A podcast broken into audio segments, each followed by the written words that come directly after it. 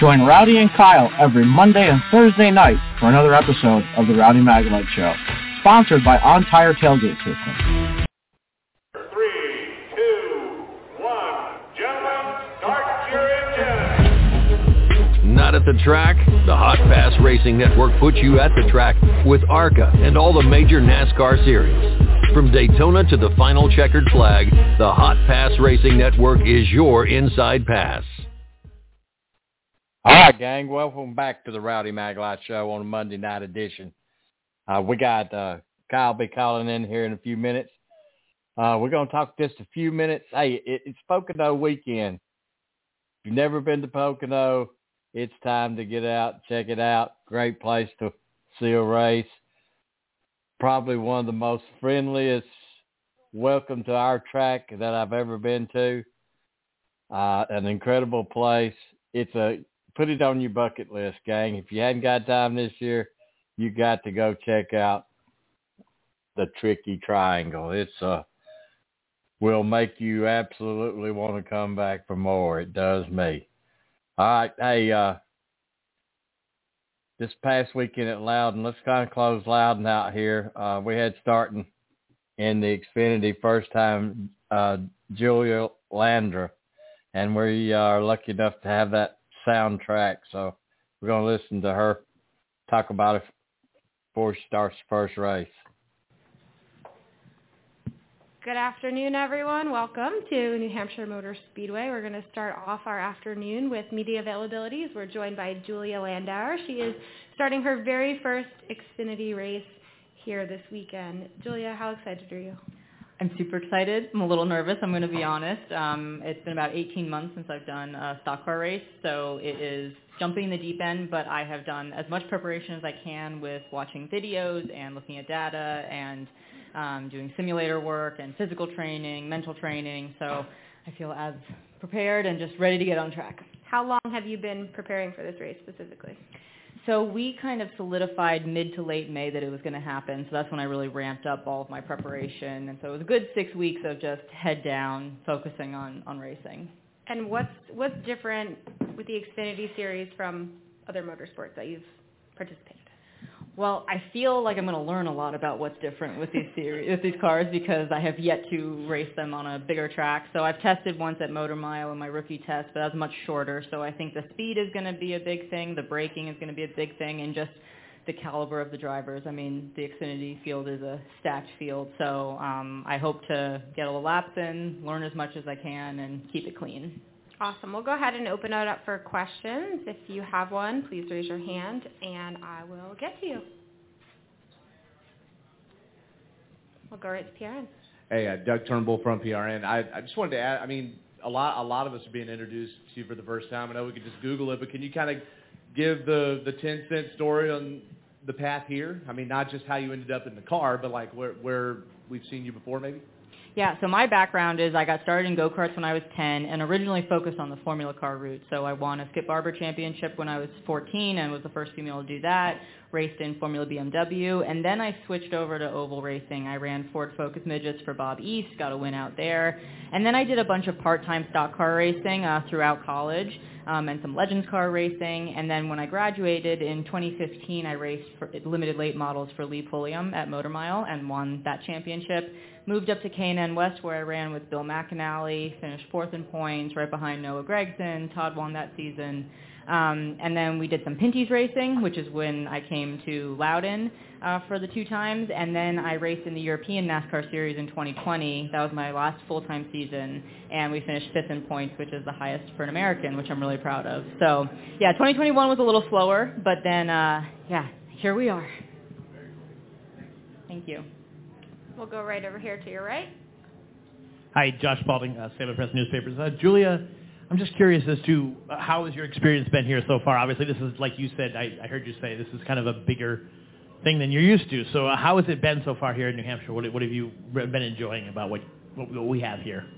It's been really cool to be back, and it's been so nice to see so many familiar faces in the garage. I feel like a lot of people have jumped out and said hi, and people from you know K&N days, from Pinty's, uh, from late model stuff. So it's been a very warm welcome. I think I'll start to kind of feel the gravity of such a big race. I think when we line up to go out on track, but um, it's so so wonderful to be back in the garage. We'll go to Bob. I'm sorry if you've answered this before, but was it important to come to a track that you have a little bit of experience at? Yes, it was very important to come to a track that I have experience at. Um, you know, I will be doing live pit stops for the first time. I will be racing this car for the first time, first time working with a spotter. So being able to be on a track that I'm familiar with, that I know the visuals for, that I have an idea of the rhythm, I think will help in, in adjusting throughout the whole race. Are there any other questions? Go ahead, Bob. Just what has kept you going? Like you, I mean, what has kept you wanting to continue to try to find rides? Maybe a little craziness, maybe a little stubbornness, maybe not wanting to find other types of work. Um, but no, I, I've always there, it's so exciting for me to put all the pieces together of making racing work, me, driver, team, uh, funding, and it's something I feel like I hadn't accomplished and I really wanted to, and I think that there's a lot of potential for me and my partners in the series. So it's just I didn't want to give up, even though it was very challenging. And um, I guess the saying kind of goes, "It's darkest before the sun rises," and maybe that's kind of where I was in 2021. So I think a little bit of stubbornness, a little bit of not quite reaching my goal, and um, now we're taking one more step. So I'm really proud. Any other questions? All right, Julia. Good Thank luck. you guys Thank so you. much. All right, Kyle. Julian and her first quest for a NASCAR Xfinity. It didn't go as planned, Rowdy, and uh, yeah, I know, no, uh, missed out in the, in the. I know Justin Allgaier got into her during the race, um, just racing, but uh, that does happen. And uh, yeah, she's been around a while, and uh, had to get off speaker there. But uh, yeah, um, she's been around a little while, and um, you know she's had some time racing, and you know making her Xfinity debut with Alpha Alpha Prime over the weekend. Uh, Rowdy, I, I know uh, you know we still got to recap Loudon, but you know for me this is this is this is Pocono week. You know, big deal. Um, getting ready for it, and uh, you know just uh, got a lot of housework done today, so that was good. And uh, just getting ready for the for the uh, the M&M's Fan Appreciation 400 weekend. Uh, busy weekend coming up Friday, Saturday, and Sunday, and um, you know we got Loudon now. We stay in the Northeast. We go to Pocono, and uh, we get ready for that one. How appropriate is that for uh, the M and M's to be kind of sponsor of that, Kyle? Yeah, you know, with M&M's about when with Mars leaving the sport, um, it's good that they're going to be part of it. Uh, you know, sponsoring the last race, and uh, other than that, uh, yeah, it's a good, good, you know, thing. A lot of, lot of cool stuff to do at Pocono this weekend. Um, if you bring in, uh, you bring in a, an empty Monster Energy can, you get in, you get Friday admission into Pocono Raceway. Uh, also, going to be like a kids' day as well. I read that today. Um, so there's a lot going on. Um, Saturday, you got the doubleheader with the NASCAR Campbell Truck Series, the NASCAR Xfinity Series. Also with uh, NASCAR Xfinity uh, qualifying and practice, and also qualifying and practice for the NASCAR Cup Series. Uh, Man, before they, they turn back. it is it is back, Rowdy, and uh, before we turn our attention to the M&M's Fan Appreciation 400 uh, on Sunday at 3 p.m. Eastern on on the USA Network. So, uh, really looking forward to it. Uh, looks like right now, you know, looking at the weather, you know, I know that we always talk about that when we go to Pocono.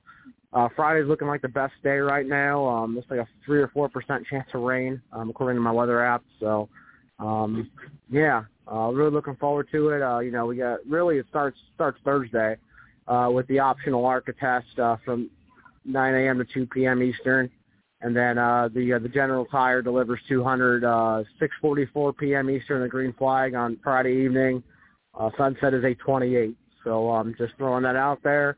Um, 80 laps, 200 miles. Uh, Corey Heim, the defending race winner. Uh, yeah, Brandon Jones, Rowdy, going to be going for trying to go for three for three in the number 81 car. He at Iowa, he at Charlotte, and we're going to see if he at Pocono. Uh, second in 2017 and third in 2016 in the ARCA race at Pocono. So um, not going to be an easy one to win. Um, I know Nick Sanchez is going to be hungry for a win. Rajah Caruth still looking for his uh, first career victory. So uh, you're gonna have to keep your eyes on those guys as well. And uh, yeah, we also have to see 17-year-old Jake Finch make his ARCA Menard Series debut, uh, Super Speedway debut with uh, Venturini Motorsports. Um, they have you know Finch, uh, James Finch uh, has won at Pocono before with Jeff Purvis in uh, July 1994. So um, they've had some history there, and uh, we'll see. We'll see. I think we'll have a better sense of who's quick after the the uh, the, the optional pre-race practice on uh, on Thursday, and then on Friday. Uh, we get to see practice and qualifying for the ARCA Menard Series as well as the uh, practice and qualifying for the NASCAR Camping Truck Series. So, uh, yeah, you're right. Practice is back, qualifying is back, and we get a full weekend out of it. And what about it'll be Todd Bodine's last uh says it's his last race in Truck Series. Yeah, there's 38 trucks on there for 36 spots. Um, you know, so you know nothing's guaranteed, obviously, but uh, yeah, it's gonna be his 800th start. Uh, we had Kenny Bruce from Big Diamond on Thursday night. He talked about Todd Bodine being there uh, to support Stewart Friesen and the Halmar gang in, this, in the Super Dirt Car Series race held at Big Diamond, the three eighths mile. And uh, yeah, Rowdy, really looking forward to the weekend. Uh, just like I said, getting ready. Um, you know, uh, I, I worked nine straight days up leading up to the race, so it's been busy. But uh, really looking forward to Friday and Saturday. Um, you know, I think Sunday's going to be a good race. You know, we've had 14 different winners in the Cup Series so far this year. Um, I don't know if I would say it's the greatest season uh, yet so far. I kind of want to see how the rest of the year plays out. But uh, yeah, uh, Christopher Bell, who did who did win at Loudon, did did did, did do the tire test at Pocono back in May, along with Daniel Suarez and Eric Almirola. So uh, they had a little bit of a chance with the next gen car on, around the Tricky Triangle, and I was there to see that. So uh, yeah, just getting ready for the race rowdy. Uh, big weekend coming up. Um, I know I'll be there. Um, you know, still still working on stuff, but I know by Thursday or so we'll we'll know exactly what's going on. Uh, Kyle, you know, uh, talking, you was talking about the kid stuff in the midway. I'm going to try to repost that probably tomorrow on my Facebook just to sh- for you to see because they asked if I'd go out and do a Facebook live of what was going on out there. And Kyle, uh, I know you've been out there, but it, it, there's there's a place that you can sit and they've got like a huge living room set out there where you can sit in different types of outdoor furniture in an area, listen to music.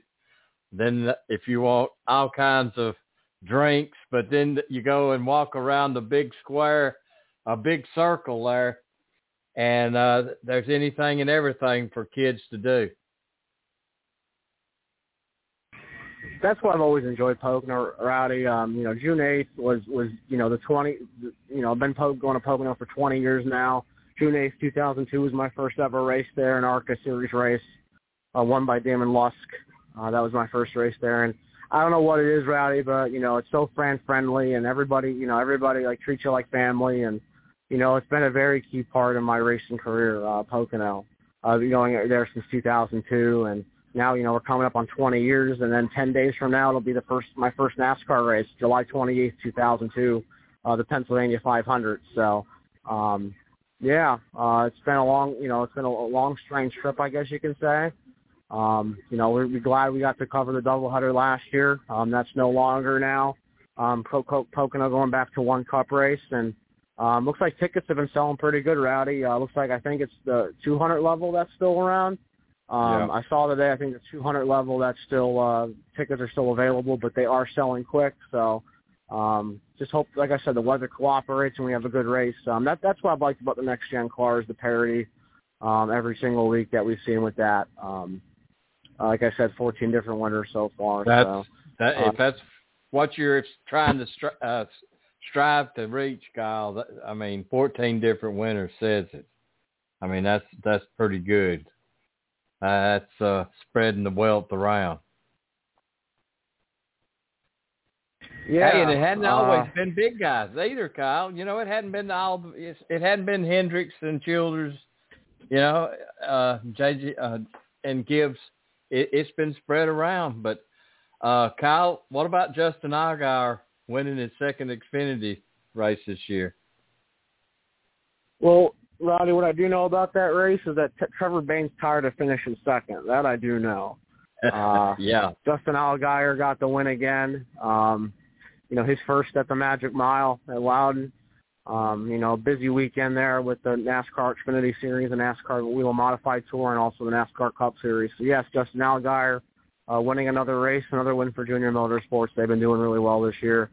And uh, yeah, Josh Berry got his first pole on Friday. Um, yeah, I was kind of surprised. You know, uh, William Byron ran that race too. Didn't run as well as I thought.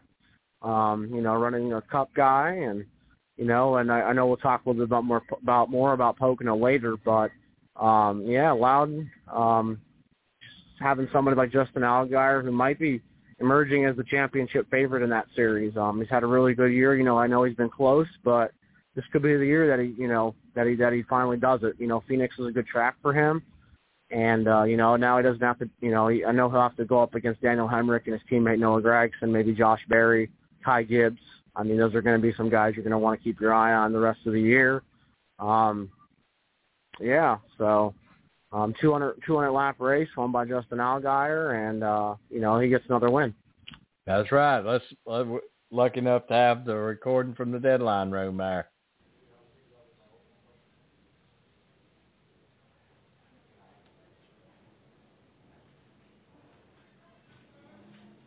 I think.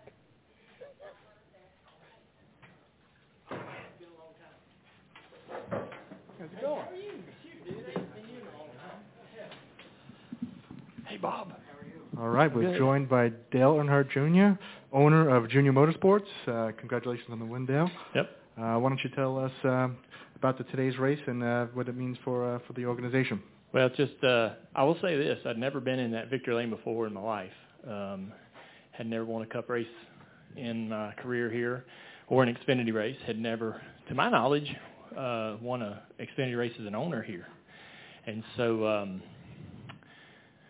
yeah, it's pretty cool. So uh, Bob would know if I was incorrect with them statistics, but um, felt like the first time, anyways. And that's, uh, you know, it's a great feeling. Uh, first time win with our corn numbers. We've been trying to get those numbers in this sport for a long time on the side of the car, and finally this year we got them. So I know Rick Brown will be happy about that because he's really wanted those corn numbers. And uh, just happy for Justin. Super, super great guy. Represents our our uh, organization so well. He's so great to all the employees and works so hard. Um, and uh, the whole team, Jason Burdett, they all been together for a while, so we love watching them run well. They started out the race really fast and had a great car and were able to put it together. Crazy up and down race. Uh, we had some cars that got in trouble. Uh, one minute your heart's in the gutter, and then at the end of the race, you're you're happy as you can possibly be at a racetrack. So uh, it's it's an interesting a uh, roller coaster ride for sure. All right, we'll open it for questions. Right there, Pat. Pat Tickle NASCAR.com. Congrats on the win. Uh, I feel like Justin said this after Nashville, maybe, but he mentioned that like this is the best time that's ever that he's been a part of JR Motorsports. Like, and things are just clicking on all cylinders, all four teams. Like, as an owner, like what went into that, and do you feel that, and like what are some of those factors? Well, there's always a turnover of individuals on the shop floor, mechanics and engineers, and it's it's that's the way it's supposed to be. We're we're supposed to be a short stop in your career uh, for a lot of guys that that have ambition to to go beyond what we do, and um, but we do have some long tenured employees that that really enjoy being there and have made a home at Junior Motorsports that they want to keep.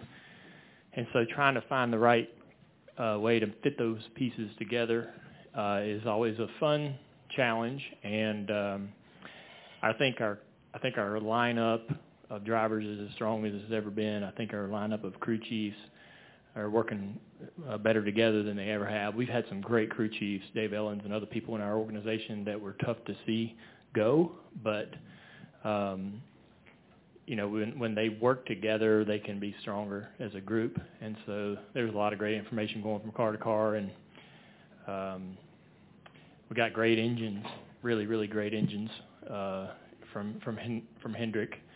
Our uh, you know our support from Hendrick when it t- comes to resources engineering and sim and all those things has never been that that river's never flowed as smooth and as, as current as as uh, as it does now and uh, so everything's working well. Uh, we still I mean, at the start of this race, I told everybody, the Gibbs guys, I felt like we're still the cars to beat here.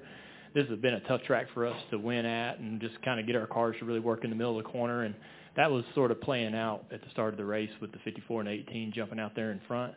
But um, we we just outlasted them today. You know, it was a bit of an attrition race and a lot of accidents and took a lot of people out and a lot of people had trouble. We just sort of outlasted them, and that you know you put enough race cars on the racetrack, that gives you better odds. Um, and we put we put enough winning cars on the track, so our odds have been never better than they are this year. So I think that that that plays a lot into it. But we're taking advantage of it and enjoying it for sure. We go home and we have beer toast and everybody um, is the morale in the shop. I don't think could be better. Head right here. Matthew Morris with YankeeRacer.com. Dale, I know you've been a big supporter of short track racing, and how what can you say about the sport as a whole right now, where guys from the top three national series are going and running these grassroots short track events? I watched last night with Reddick. Uh, ran at a local track. Uh, I think it what was it um, Lee USA, yeah. And uh, I watched because Reddick was in that race, and um, it turned out to be a really enjoyable time to watch. And, and I know that Brad Keselowski in the last week or two went to a local track where he used to compete at. And uh, so it's, I mean, but it's not a new thing. I mean, I know this is uh, uh, no different than what Kyle Larson does, uh, and and a lot of other guys uh, running different disciplines, whether it's dirt or asphalt, going back to the short tracks. It's just fun to see your cup guys and and cup competitors that uh, you know that that you really um, we really hold up to a high standard in terms of talent and ability. Uh, it's fun to see them step down or go back to the roots of motorsport and uh, try different things. It's awesome to see Chase Elliott do uh, not only super late models, but go drive a sprint car. Something so foreign to him, but him put his pride aside and and and go and learn some new discipline. Right? Understand that he's not going to be great at it, but wants to learn. Uh, you see all kinds of guys from the trucks and Xfinity Series and the Cup Series going to Millbridge and running the micros and whatnot. I think that's um, you know obviously they're trying to get some dirt experience because that's kind of becoming a part of the top three series, but also it's great for that connection uh, to short track racing and helps those tracks and uh, survive and and uh, so I, I think it's amazing, and I hope that we see more of it. Uh, for whatever reason, I hope it continues, and uh, especially like what Reddick did, uh, going to running a super somewhere when we're um, coming to to uh, to an area in the country, and one of our stars, just one, goes and races at the local short track that's close to that track, like what Reddick did, that really connects. I feel like that because I used to see that in the in the 80s, even the 70s before I was around, but in the 80s and 90s when we were when Dad and Trickle and all those guys were going to these races on a weekend, they were stopping at the local racetrack for a Friday or Saturday night show and the same fans were seeing them race there and race on Sunday. The same people. Um, so that was a big deal, man. It was awesome. I will come up front to Bob, and then PRN. I didn't know it, but I looked it up. First junior motorsports win here, but chance two Truex won here, so I don't know whether you count that. Dang, I must have been in the race. 2005 or something. I must have been in the race. No way I was in Victory Lane that day. Uh, but I'm curious what you thought of Noah Gragson getting, you know, gets spun, Yeah. falls back to 17th, comes back for a top five. What do you think that means for him, you know, considering the last few weeks he's had? Yeah, I was um I was hoping that nothing happened additional uh after that little deal. Uh it's hard to it's hard to hold back your uh, frustrations and anger and uh but Noah can't afford to go uh make contact with the 11 after getting spun. He's sort of in uh the penalty box right now, right? He can't he's he can't afford to go retaliate. NASCAR's not going to appreciate that. So um I'm I'm I'm uh, I'm glad that nothing additional happened. And uh, you know, we're trying to help Noah, and Noah's trying to help himself sort of move beyond what what went on at Road America. And um, I think that that might be a good. Uh, I think that might be a good clue for him to, to, to understand, though, that the guys aren't going to race him the way they have in the past, and they're not going to take as much hard racing from him. Uh, and when he made a mistake and Will hopped into the door of the 11, even though it was a mistake, that's all it's going to take to get to get something in return because of what has happened at Road America. So um, he'll just have to race a little careful and give these guys a little more respect and room, and everything should be fine going forward. Okay, we'll take one more for Dale. Hey Dale, Doug Turnbull for PRN. Speaking to Noah with with the news and the sh- shifting sands in the Cup Series there, I, kn- I know you talked about your place being a shortstop. It hasn't, just like with Justin, hadn't been a shortstop for Noah, but this is fourth year. A- any insight into what, what his future is or any advice you could give him? I know you don't want to answer that too, too fully, but uh, just some insight, I guess, on the shifting sands there. Yeah, I, the the one thing I'll say is that I I can't wait for the phone to ring for eas any of our four guys to get a call. I want to know I want I, I want to know about it as soon as it happens, and I can't wait to help them make the decision of whether that's a smart move for them or not. That was such a great day. I was standing on the I was standing in the lobby uh, or the four four foyer of my house when Eric Almirola called me, and he said, "I got some tough news." He said, "Richard Petty has called me to see if it." I was like, "You got to go." I didn't even let him finish the sentence. I was like, "That's it. That's what we do this for. Like this is your chance, you know." And uh, I was so I was so happy, you know, because that's that's like a win. That's like a trophy. That's like what happened today.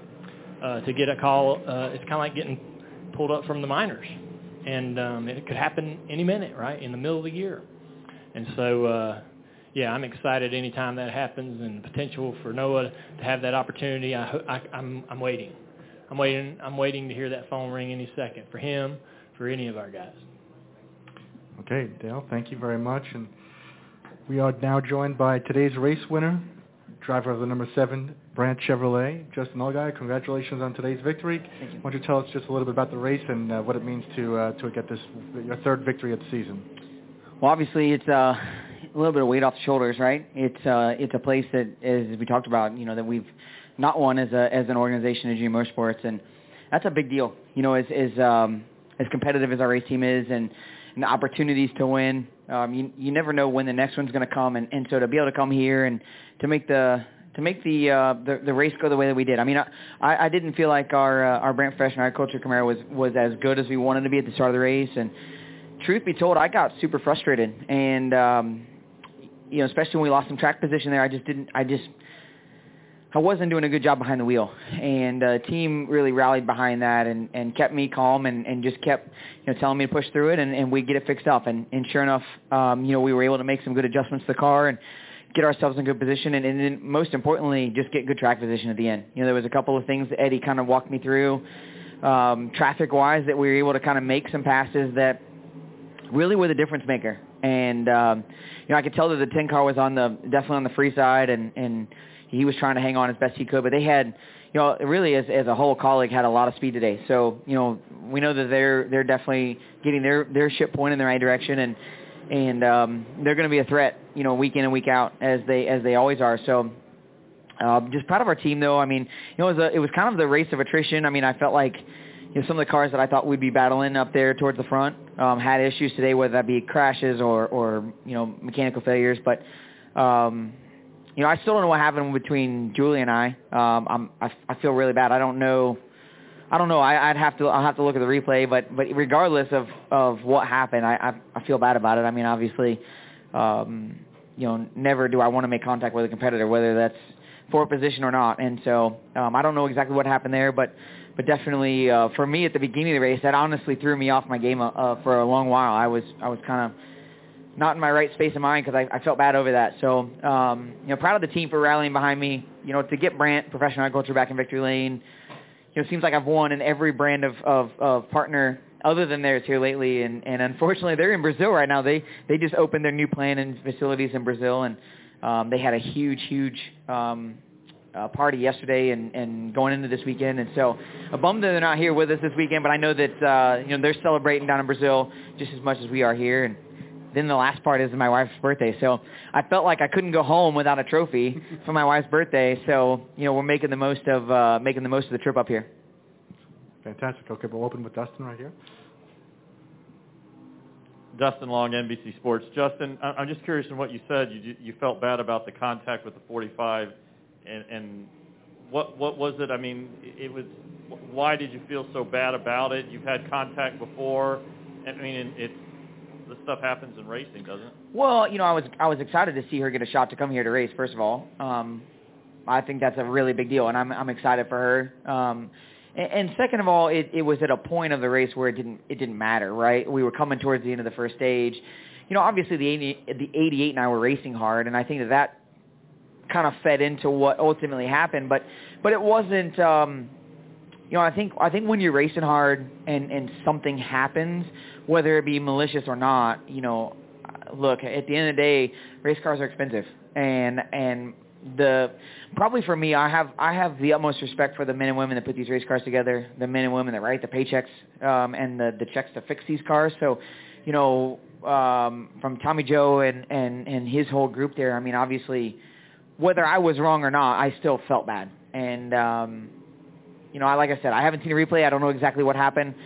We definitely ran out of room really quickly off of turn four, and I think that was where it, it uh, confused me a lot because I, I felt like, um, you know, the 88 was almost to my outside, and then immediately we were, you know, making contact with the 45. So, you know, again, whatever whatever the outcome was, whatever, you know, I'll, I'll take full responsibility whether I was at fault or not. I mean, I hate seeing another competitor's car get damaged, and and ultimately that's what ended up happening. So I, I felt really bad for that. Okay, we'll go to David right here. David Song with the podium finish. Justin, you know, as a follow-up to that, you said you kind of threw you off and kind of got got you out of your groove with that contact with 45. How do you get over that? and How do you get back into that groove?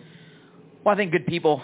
Um, you know, between Eddie and Jason, you know, they um, they both were were instrumental in getting me back on my game. You I think in these cars, you know, uh, the instincts have you have to be at 100% to have your instincts working optimally and you know that sounds kind of odd, but you know just just making maneuvers on restarts and, and getting by guys and you know being um, being cautiously aggressive, right? I don't feel like you can do that when you're not at 100%. And so I, I really was was thrown off by that, and I and, and I was thinking about something else, and I should have been thinking about going forward.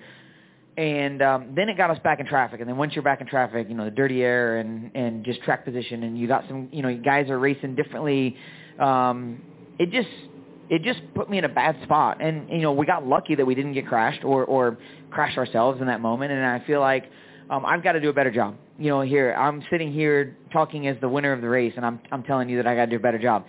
Not very often you do you get that opportunity. So um, you know, again, hats off to the team because Eddie and, and Jason really did a good job of kind of getting me back on my game. And then once we got the track position and and we were able to get out front, um, you know, you got to let go of all of it. You got to figure out how to make the most of your day, and we did that, and, and we put ourselves in a good position. And obviously, ultimately won the race. You know, I think if I had still been in a bad space uh, when Landon was able to get that run and, and get clear of me, I don't think I could have gotten back by him had I not been in a clear clear headspace. So um, again, you know, I think that's what's great about our team. You know, whether it be my seven car or any of our five cars today, but normally four cars, um, we have great people that are really able to kind of right the ship and get us going back in the right direction. I think that means a lot. And then, you know, obviously your third win of the season. Um, you know, you guys had speed all year. Dale touched on this a little bit, but what's the morale been like in the shop all year? Well, the morale is great. I mean, obviously, if you're if you're um, the eight or the 88 today, you know, obviously they both had had tough days.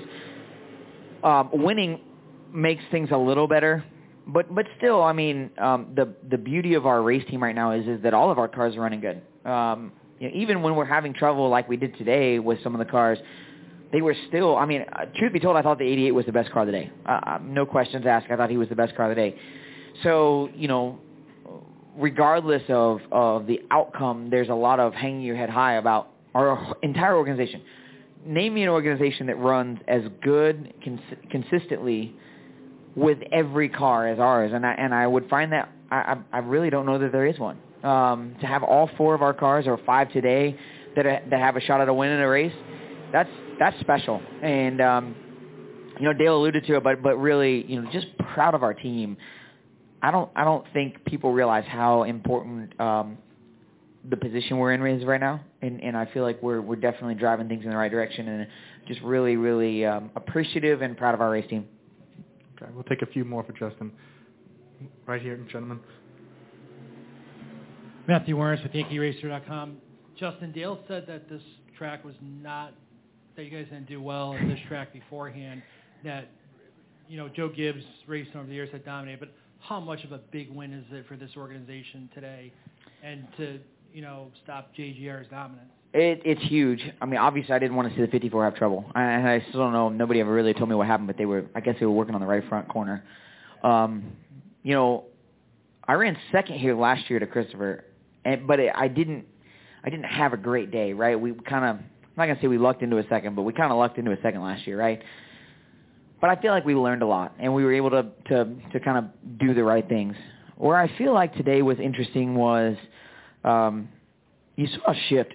excuse me. You saw a shift in in cars that I felt like um, over the last six months maybe have have had some struggles. Uh, the 10 car in Landon, for example, uh, Landon did a, a phenomenal job today, right? But to do that job, they've obviously made huge inroads in their program. So uh, to see all three of the Kaulig cars up there, to see our you know five cars up there, to see you know at one point I looked and there was like 10 Chevys in a row I mean, as a as a driver, as that manufacturer, that feels good, man. I'm not to lie to you. That feels great. And so, um, you know, I know that there's been a lot of a collective work amongst our, our organizations to to to make our whole program better at Chevrolet, and and you know that starts at the top and works its way down, and whether it be on the Cup side or the Xfinity Series side or the Truck Series side. And so, I'm proud of our our position right now as a whole, and um, you know, wouldn't surprise me tomorrow to see a Chevrolet win the race and it makes me feel good as as not only a racer because um, I want to succeed and do well for myself, but but just looking at the greater picture, it really makes me feel good. Okay, right there with PRN, please. Hey, Justin, Doug Turnbull for PRN. There, there were like we were surprised calling the race. There were 12 cautions in the race today, and, and I know the Truck Series. You hear a lot of people talk about back in the pack. It's like there's a lot of things that need to be learned, I guess, to say it politely. And I don't know that I felt quite the same as a spectator watching the Xfinity Series, but did, did you feel like the aggression was different today, or just a lot of mistakes, or what made this race so yellow? I, I wish I could tell you what made it so yellow. Um, I, I I even questioned that during the race, right? Because I'm rolling around there, and obviously I caused one of them or, or was involved in one of them, but but I just felt like there was a lot of indecisiveness today, right? There wasn't a lane that was particularly better than the other, and and you know, Marcus Smith came to Victory Lane, and I, I actually, um, I told him, I said, I cannot begin to tell you how much I appreciate the fact that we didn't apply anything to the racetrack today. Um, there are places that it might be good and and be better, but but here at New Hampshire, I thought it was, you know, it was really good, and and we saw a lot of guys on the bottom, we saw a lot of guys on the top. You know, there was a lot of of multi-lane racing today that maybe we haven't seen in the past here, and I and I felt really good about that. Um, that being said, I, I feel like at certain points, you know, um, you you had some guys that maybe were just tired of of getting raced certain ways. Um, you had some guys that were showing some pretty serious aggression today, but I didn't feel like that was out of the norm. I just felt like it caused more cautions than than normal today, and and um, you know we had some smokers. I, I think the maybe two cars had had some engine failures, or maybe maybe three um, that that allowed us to to have caution. So it wasn't necessarily all attrition as far as as uh, crashes goes. Uh, excuse me, it wasn't all crashes. It was some attrition, just you know failures. So I, I'd be interested to go back and I'm really gonna I'm, I'm interested to go back and watch this race. You know. Um, on, on my DVR because I think there was a lot of things that, that I didn't expect to happen today that really will be uh, key to, to kind of learning what this race looks like in the future. Okay, we'll finish up with Bob here in the front. Hi, Bob. Was there was there a was there a drunk Bob this week? No drunk Bob this Man, I feel like downtown I, downtown would have been a great thing for you. Yeah. Anyways, go ahead. All right. Um, and that's acting drunk Bob, not not. I know that, but I mean your videos are awesome. Yeah, so I, I keep telling Bob we need to we need to reenact this because I feel like it was great. So, anyways, go ahead, Bob. Yeah, I have two. I have two. um, did it? Was there any residual PJ1 from two years ago left, and will there be any left for the Cup cars tomorrow?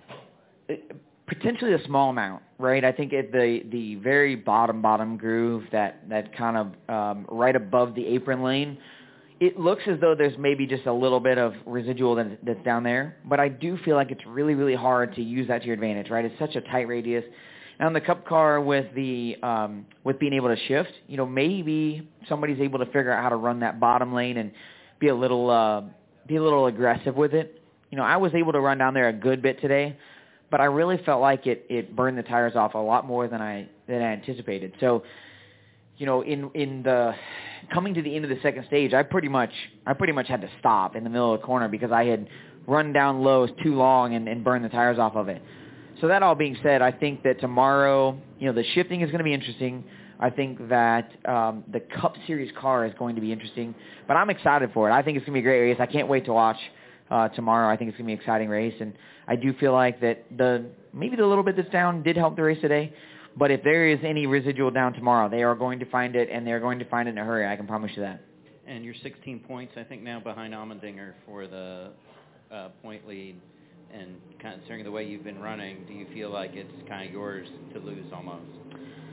Well, I can tell you the year that we won the, the regular season championship was probably the worst playoffs I've ever had in my entire career. So I'm not sure that I want to uh, to gain those 16 points. To be honest with you, I, it is ironic that it's 16 and AJ's number is 16. But but um, you know, uh, as I said earlier, I feel like their program they they definitely made huge inroads this weekend. Now that's to be seen at other places that we go, right? But I feel like they did a great job. You know, and let's be honest, um, this racetrack is similar in size to Phoenix, and and you know if and when they make it to the Final Four at, at Phoenix, um, whatever they did today obviously worked. So, you know, proud of those guys. I mean, you know, as as much as we are competitors, I, I'm you know, I want to see them to to elevate their program. I mean, they're a, a fellow Chevrolet team. I want to see them elevate their program, and I want to battle with them. Um, we had good battles today, and I think we're going to, you know, moving forward. So, you know, I think it's going to be interesting to see what that kind of looks like moving forward. But we're not worried about points. Um, if you look at today, I mean, we we we probably gave up points in the stages to to have a shot at winning the race. Ultimately, it worked out for us, but you know sometimes it doesn't. And so today we we hedged on the side of trying to win, and, and it worked out. And there was no points thought in that in that process. So we um, we're just going week in and week out. We're trying to make the most of our program, and ultimately, um, yeah, we might lose a few stage points, but winning races is is obviously good for the bonus points and good for the uh, the points tally for the end of the year. All right, congrats. So Kyle, you know, Junior Motorsports was on top of their game this past weekend. Uh, pretty awesome finish by all of them. And is Justin Allgaier one of those guys that stays in Xfinity, Kyle? Yeah, I think I think Justin Allgaier is probably the favorite right now. You know, he's had a good year. You know, he won at Darlington, uh, won this weekend, and I, it's been good. Junior Motorsports as a whole. I think Sam Mayer's going to win a race here at some point, and uh, that's kind of where I think Junior Motorsports is going to be. Well, with that being said, Kyle, uh, for Bell brings it home on Sunday, and uh, you know, I I kind of expect Christopher Bell is. I've got my theory of of who he acts to me is going to grow into, and uh, I'm going to give that later. But Kyle, I think he's just going to be. He don't mind getting his hands dirty and driving anything that turns on a wheel. I mean, I, there's one weekend I seen him in the in the little midget dirt, and then seen him in the Trans Am over at uh, Road America, and he he loves to race like that other uh, Kyle. Kyle, he just loves to race, and, and seat times everything.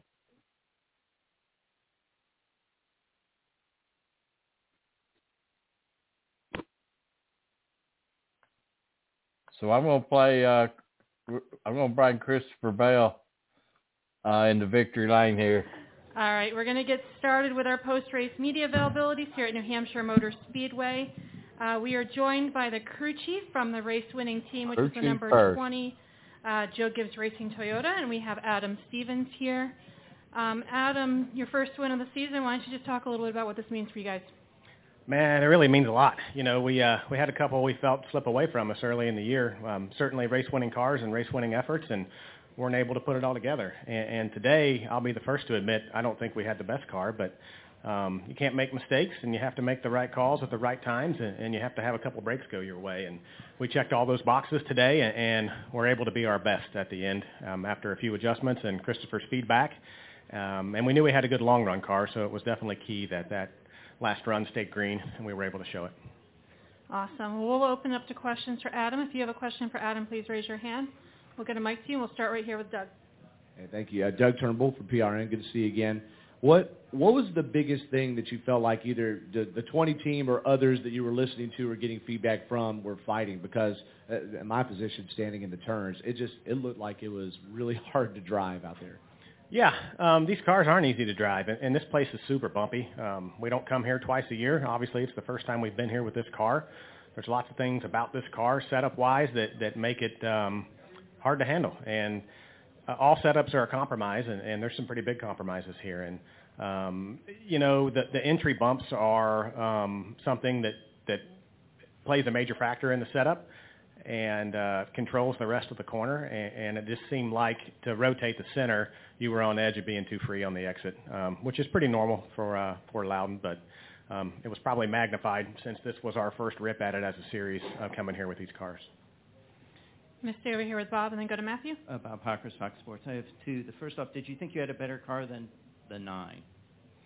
Uh, I thought we did on the long run. Uh, there were multiple times in the race uh, with shorter runs that we were racing him and not quite able to clear him. Um, and I really felt like with laps on tires, we were as good as anyone. So it was just key to get that long run.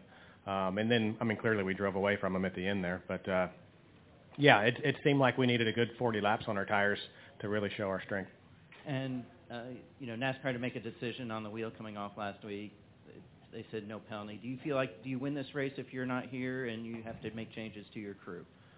Um, yeah, it would have been a bigger factor with the over-the-wall guys than it would be without my physical presence here. Um, with all the tools and communication, uh, ways to communicate that we have, uh, you know, me sitting in Huntersville um, wouldn't have been the end of the world. Um, and certainly my two engineers are very, very capable, and they could probably answer the questions that I would need to answer without my input. So um, that wouldn't slow us down, I don't think. But you know, if if you're going back to the drawing board with with the uh, pit crew roster, um, you know, we just had one week to gel um, in Atlanta, and and this is our second week for them to gel. So um, I don't think you can in a couple practices work all those kinks out. And obviously, we feel like we're putting our best foot forward there. So um, to bring a couple new guys in w- would have been tough. I, I think that would have been the story. Go here to Matthew. Matthew Warners with YankeeRacer.com. Adam, another dominating performance by JGR today. Martin led a lot of the race, and then Christopher won. What makes JGR be so well up here? And with the limited amount of practice, how do you think the new car was going to react to this track in particular? Ah, man, I was as much at a loss um, the weeks leading up. You know, thinking about setups and, and using all of our tools and our simulations. And like I said, everything's such a compromise. It, it's really tough to know if you're making the right decisions. And I would say if it was a, a short run race, that we wouldn't have been the best, you know.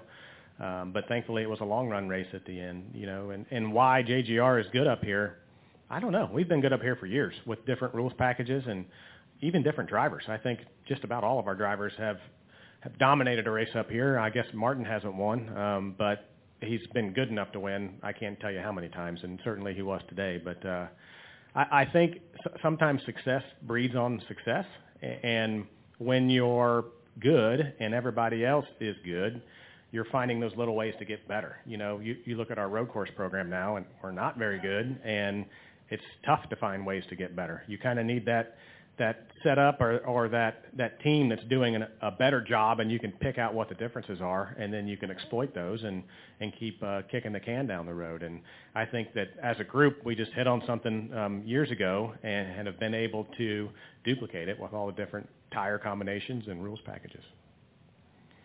Go to Mark. Mark Garrow, PRN, congratulations. 14 different winners. You're in the playoff at this particular point. How do you view your situation now, and do you start to dare to peek ahead to what you need to do for the playoff? Well, now we, we clearly need bonus points. I think that we've shown all year that we have probably top five speed um, week in and week out. We just dug such a deep hole at the beginning of the season. At, at one point, you know, four or five or six races in, we were like 32nd in the points, and I think we're you know somewhere around eighth right now, and um, far enough away from uh, the back end of the playoff qualified cars now that we don't have to sweat that for these next few weeks. And it was getting to the point, you know, with uh, Daytona and Indy Road Course still on the schedule that it was pretty clear that it was going to take uh, a, a win to get in. And thankfully, um, we had just enough uh, capability in our car, and, and situations played out we could get it done today. So what do you think? Do we see 15, 16 different winners, or are we are we at the max? Um, what do you think? I, I think we will see at least one more. I, I really do. Um, the fact that the 12 and the 19 and the four haven't won is astonishing to me. Um, certainly, I think we all had them on our potential winners list at the beginning of the year, and and they've shown the speed. Uh, Um, you know, maybe not every weekend, but certainly they have weekends where they're as good as anyone. Um, all three of them. So. I would expect one of them in victory lane, and and anything can happen at Indy. Um, we saw the finish of that race last year, um, brutal, and clearly anything can happen, and usually does at Daytona. Do we have any additional? Go right here. Pat DeCola, NASCAR.com. Both you and Christopher, cool, calm, collected. Uh, but how close are you guys to hitting the panic button? like not having a playoff spot until right now. Um, we haven't even really talked about it. Um, we felt like that um, our speed week in and week out is good enough to put us in position to win races, and we've been in that position um, plenty of time this year. And we felt like if we do our jobs on the weekend, that we're scoring plenty of points. I didn't feel like the 19 was out of reach point-wise. Um, the 12 is now, um, but you know we felt like there there was still an off chance that we could point our way in, and uh, a very good chance that we could win a race. I'm to go to Nathan in the back. Nathan Song with the podium finish. Adam, when when you're in that situation, how much do you coach Christopher versus maybe how much you coach, you know, Kyle in that situation from a few years ago? Um, you talking in the shop or on the racetrack? Uh, yeah, on the racetrack, I, I tried to coach Christopher a little bit, and he told me that he had it under control, and clearly he did. So I thought that was a little surprising. Um, KB, um, you know, we worked together for I don't know how many years, a lot. So we we knew how to push each other buttons the right way and what, what each one needed to hear. And um, I got to beat a little bit different drum for for Christopher, but we, we're going to have to get in this situation more to to figure out what information he needs to do his best. And um, the last thing I, you want to do as a crew chief is ha- have the driver misunderstand the situation and, and make an aggressive mistake when maybe he doesn't need to. So, um, you know, those are conversations that we'll have, and, and we'll look through the data and and I- I'll figure out what he wants to hear in that situation. And um, you know, KB and I had it from all the Xfinity days and and you know the six years I guess uh, on the Cup side together that um, you know we just it was like second nature to us. So we got some learning to do. We got to get in this situation a little bit more often. We'll go back to Matthew. I meant to ask, I know fuel mileage has always been a big thing at this particular track. Just talk about how you were telling Christopher to save fuel because was fuel a worry? Um, no, uh, we, we were only telling him that under caution um, because we clearly have the opportunity to save fuel and be easy on the fuel under caution. The lap that the caution came out, we knew that we were on edge, and by the lap that we pitted, we knew that we were going to be fine.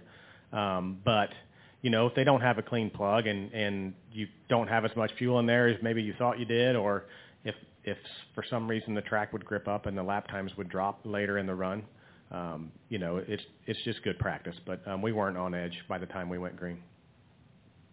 Anything final for Adam? We'll go back to Bob.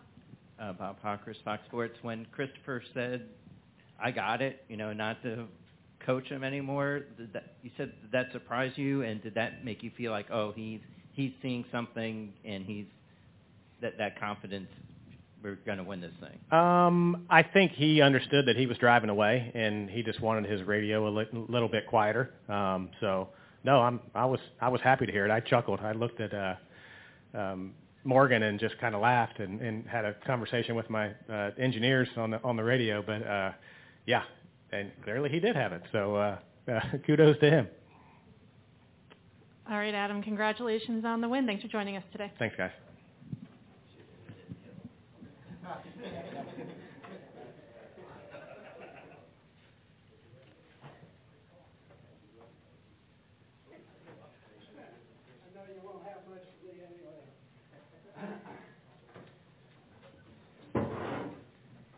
All right, we're going to continue with our press conferences here at New Hampshire. Uh, we are joined by the winning car owner, Joe Gibbs, with the number 20 Joe Gibbs Racing Toyota. We're going to go straight to questions for Coach. If you have a question, please raise your hand and we'll get a mic to you. We'll go right here to Dan. Hey, Dan Gelston, Associated Yeah. Press. Hi. Well, first of all, I mean, how much pressure were you feeling for Christopher? and How much do you think he was feeling for himself coming into this race? Well, uh, you know, with a young guy like that, there there were so many stories out there today with that team. Uh, that was a young pit crew. Uh, it was our third generation. Jackson was on there. It was only his third race there uh, with those guys. So that was a great story. And then Christopher, you know, we really, in a lot of ways, held him back during the year. There's things that happened when he could have won races, and so you know, you love to see a young guy like that. He and Morgan, they fight through everything that they fought through, and then to win the race, huge for our sponsors, Rheem. Huge deal. Been so uh, loyal to us. Um, Stanley Black and Decker has been also with Christopher a bunch, and so for all those sponsors and everything, it's just a huge deal for us. So there's a lot of stories seeing a young guy like that win a race today, I think really uh, says a lot about him and his team. Adam too. I shouldn't have left Adam out. He's he's uh, he really does a great job of guiding uh, things at our race shop and making decisions like that. That car was not very good when we started the race. That's the other thing. That car was kind of middle of the pack and struggling. And I think it says a lot about Adam and the team and everybody just kept fighting. And at the end, they got him going in, in the right direction. Any, oh, Matthew, we'll go right there. Matthew Ernst with YankeeRacer.com. Joe, just talk about the dominance by this organization. Martin led a lot today, and I know it must be heartbreaking for him to lose this race. And you know, what makes this organization just so successful with the Xfinity cars and the Cup cars? Yeah, I, I think with Martin, I really I felt for him to have a car like that, and uh, with everything that worked out the way it did. Yeah, I think for us, we've had kind of a really up and down year. Everybody kind of knows we've been off some for sure. Road racing's given us fits, and so it's hard. And new car, everything that's taken place, you just keep working hard. We got great people. Lord's Lord's blessed us with great people, and we just keep working hard. And so hopefully we're getting a handle on things, and um, hopefully it'll show up. Go to Dustin. Dustin Albino, Jayski.com. Coach Martin's fifth in points, got the most stage wins this year, but right now on the cut line. How nervous are you about that? I'm very nervous about it. I think all of us. I think uh, I don't think any of us would have dreamed when the year started we would have you know 15 winners at this point. point, and um, so yeah, uh, that's why we were pulling so hard for him to get it, and then of course Christopher was in pretty much the same boat, and so thank goodness Christopher was able to get it done, but we got to give Martin everything we can give him because we need that car. We need it in the playoffs, that's for sure. Go to Pat. And then Bob. Pat DeCola, NASCAR.com. Coach, Kyle sort of alluded to the fact that he's talking to other teams. Are you surprised that things have gotten to this point? Yeah, I I am in a way. It's been hard. We're working really hard to try and get things done, and it is hard though. You got to put a lot in place to make things work out, and we're working as hard as we can. We're going after it in a number of number of different directions, and so yeah, I'm surprised at this point that we haven't been able to get that finished. All right, we're going to wrap up with Bob with Coach, and then we'll let him get going. Yeah, Coach, I had uh, back here, Bob Pockrass, Yeah, hey, Fox Bob. Sports. Yeah. Uh, I'm curious, with all the pit crew stuff going on and Kyle's contract stuff going on, do you feel like your, or is your organization in, any, I don't want to say turmoil, but do you feel like there's a little bit, are you concerned that there's too much drama going on there? I hope turmoil is not a good word for it, okay? Because you you're the you're the media guy. Give me a better word, will you? Maybe struggle or something, you know, right now. Uh, but I, I think that happens. That happens in pro sports. And I think that's the reason why we all like it so much. It's hard. It takes a lot up here. The thing that is probably the hardest is to get four teams going in the right direction. Other sports, you only have to get one. And so um, it is it is really hard. But I think uh, I I kind of enjoy that part of it. But it is hard, and hopefully we'll get ourselves going in a in a little better direction now. This was a big deal for us for sure, and so hopefully we can get a few more wins. We need to get Martin in too. All right, Coach. Congratulations Thank to you you. and your Thank family. Barry. Thanks for joining us. All right, thank you. All right, and as you can see, we are joined by our race-winning driver, Christopher Bell, with the number 20 Joe Gibbs Racing Toyota. We will go straight to questions for Christopher. We'll start here with Dan and then go to Dustin. Dan Gelston, Associated Press. Hey, Christopher. Um, Adam was just in here, and he said at one point he he tried to coach you a little bit, and you said that you had it under control over the radio. You tried to comment on what happened there, and did you feel like what made you feel like so confident that you had it? Yeah, I mean, uh, so one thing that I really dislike is whenever people start giving me lap countdowns.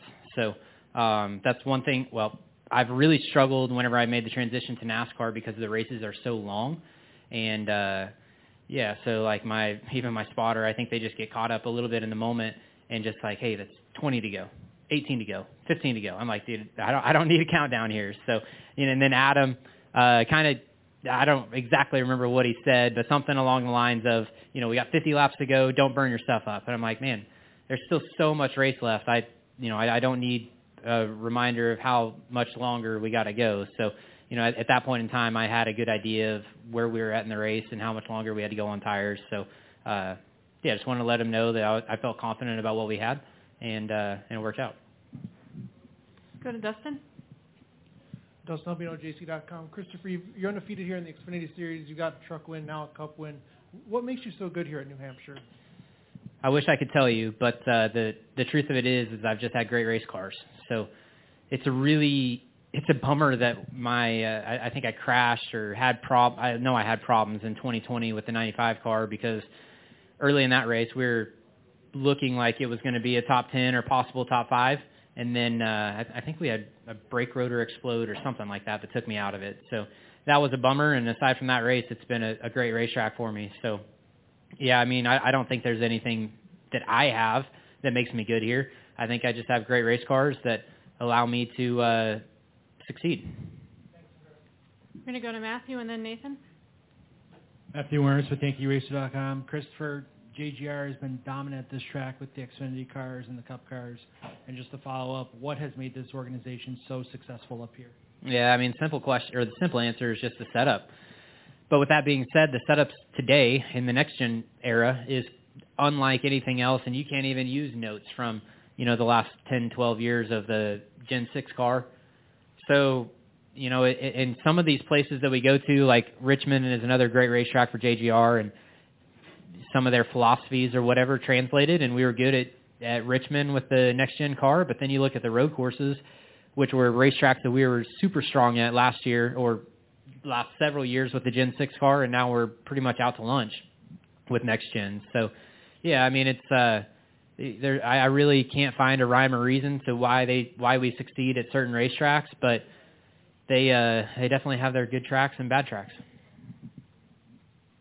Go to Nathan. Nathan Son with the podium finish, Christopher. As kind of a follow-up to that, Ford had won the last four races here. Uh, today was kind of the opposite with Toyota dominating. Um, any, you know, it, is that just kind of the next-gen car, or is there any other factor do you think that kind of led to that? Um, yeah, I mean, I think it's just what organization hits it that weekend, and and you know, there's obviously a lot of a lot more Chevy and Ford teams than there are Toyota teams, so there's a lot more opportunity for them to dominate the race than it is for us. So, uh, you know, last week at Atlanta, well, it's a speedway race, so I'm not going to count that. And then uh, before that, what would we have? Road America. Would the the JGR Toyotas have really struggled at road courses this year? And then if you look back in Nashville, we were one of the best groups, probably the best group. So, you know, it just comes in waves, and there's racetracks we're good at and racetracks we're not good at yet. Um, now, obviously, four, you're the 14th winner this year. Now, Martin's on uh, on the cut line for you. Is it more just relief that you that you have that win and, and you're feeling safe on points at this point? Yeah, I mean it, it's been stressful. After the first couple of races of the year, I kind of wrote off pointing our way into the championship, and then we had a stretch of really good races, and and kind of turned that around to like, hey, we might be able to do this. And then you got guys that kept winning, and uh, the the point or the cutoff line kept creeping up and up and up. So uh, it feels really good to hopefully get myself above that cutoff line by a couple spots. Go to Bob. Uh, Bob Pockrass, Fox Sports. Kind of following up on what Dan asked. Like when you told Adam that like you got it. I mean, did you just have confidence in what you saw your car was doing and what you saw Chase's car was doing that you would that you would win? No, I mean I definitely didn't feel like I was gonna win at that point, but uh, you know I think Adam was just trying to make sure that I wasn't getting um, spun up in the car and get excited uh, to to see him in front of me, I guess. But at that point, there were still so many laps left that you know I, there there was no reason to get excited. You just had to take what it was given you, and you know the best car was going to win. And at that point, we still had a ton of laps left, so the the cars were going to go through another migration of lap time loss and tire degradation. And uh, yeah, whatever car was best in the long run was going to win at that point. And I wanted to let him know that you know I was calm inside the car and just doing my job. I mean, you said the best car in the long run was going to win, but I asked Chase, who had the better car, and he said that you probably could have won in his car. And I'm curious, like, do you feel like you just you drove a great last stage there? I mean, is that one of your better runs as a driver? Bob, it, you know this this sport is the sport of NASCAR racing and pavement racing in general is just so humbling.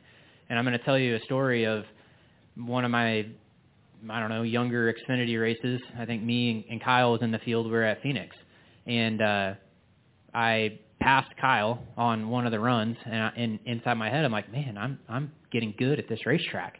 And then we come into the pit stop, make a pit stop, come back out, and then the next run I'm running fifth, and I can't do anything.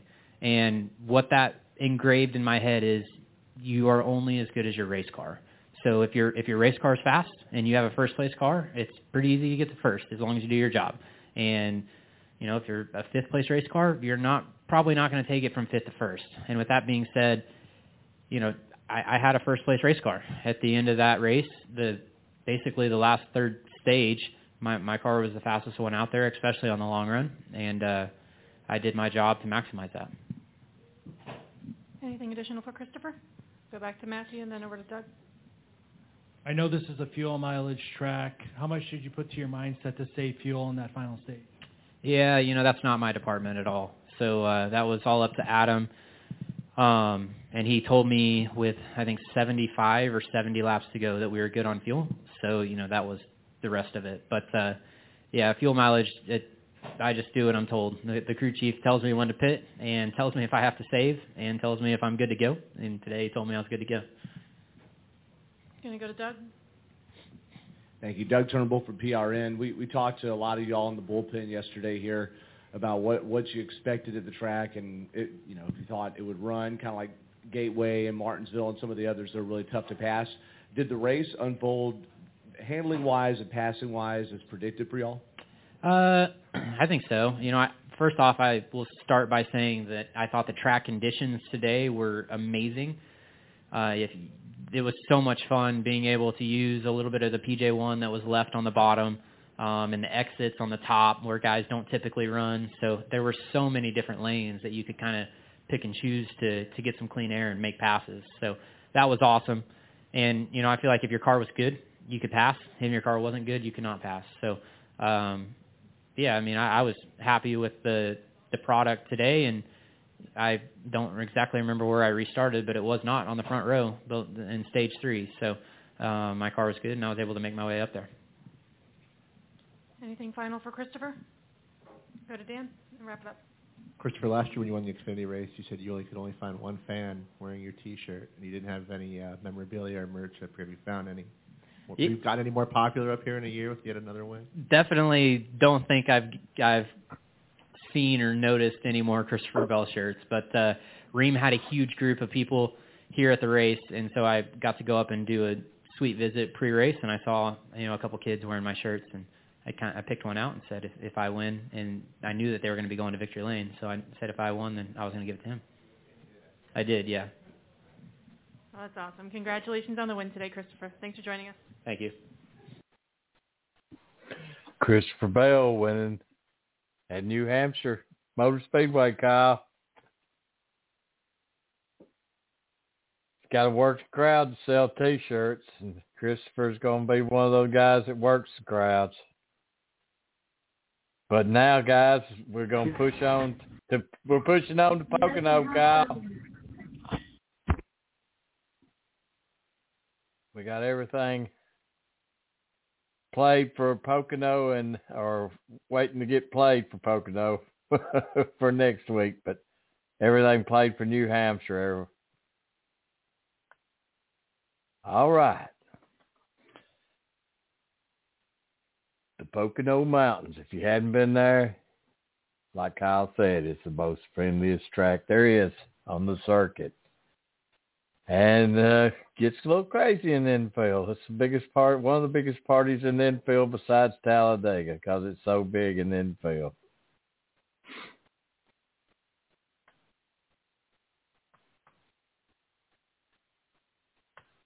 Tell you, yeah, everybody, I was kind of hanging on here for Kyle. And uh, Kyle, what you got to close us out tonight, man? Kyle is busy, folks. Trying to do two things at one time gets tough.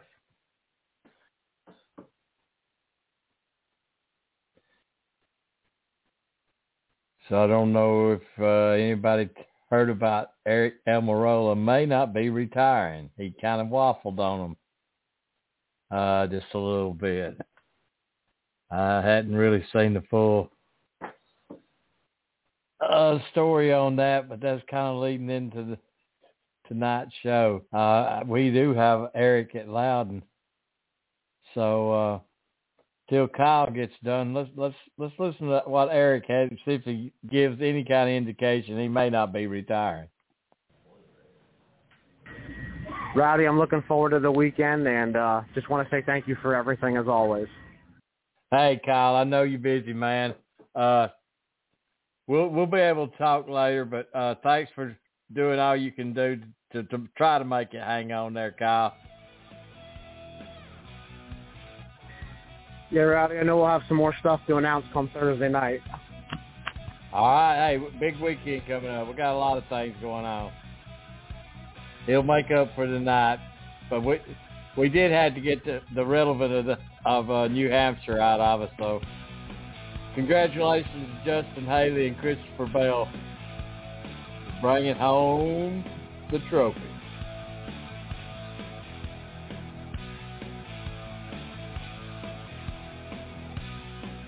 Hey, we're just shooting from the hip this week, folks, at uh, Pocono, so a lot of video, a lot of sound. Check us out.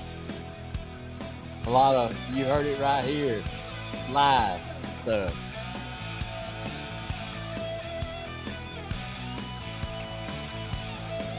We do it on TikTok, so if you want to check us out, it's TikTok because Facebook, secondhand book.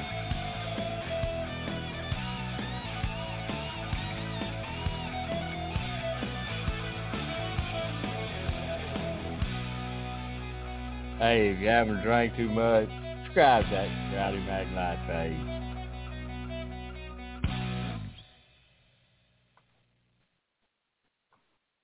Bye-bye.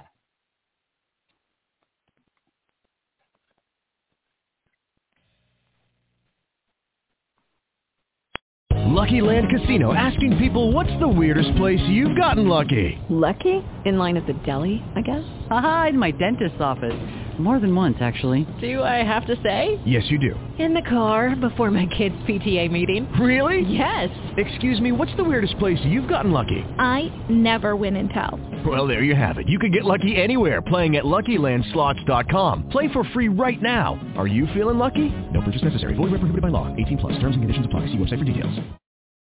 Join us today during the Jeep Celebration event. Right now, get 20% below MSRP for an average of 15178 under MSRP on the purchase of a 2023 Jeep Grand Cherokee Overland 4xE or Summit 4xE. Not compatible with lease offers or with any other consumer incentive offers. 15178 average based on 20% below average MSRP from all 2023 Grand Cherokee Overland 4xE and Summit 4xE models in dealer stock. Residency restrictions apply. Take retail delivery from dealer stock by 4-1. Jeep is a registered trademark.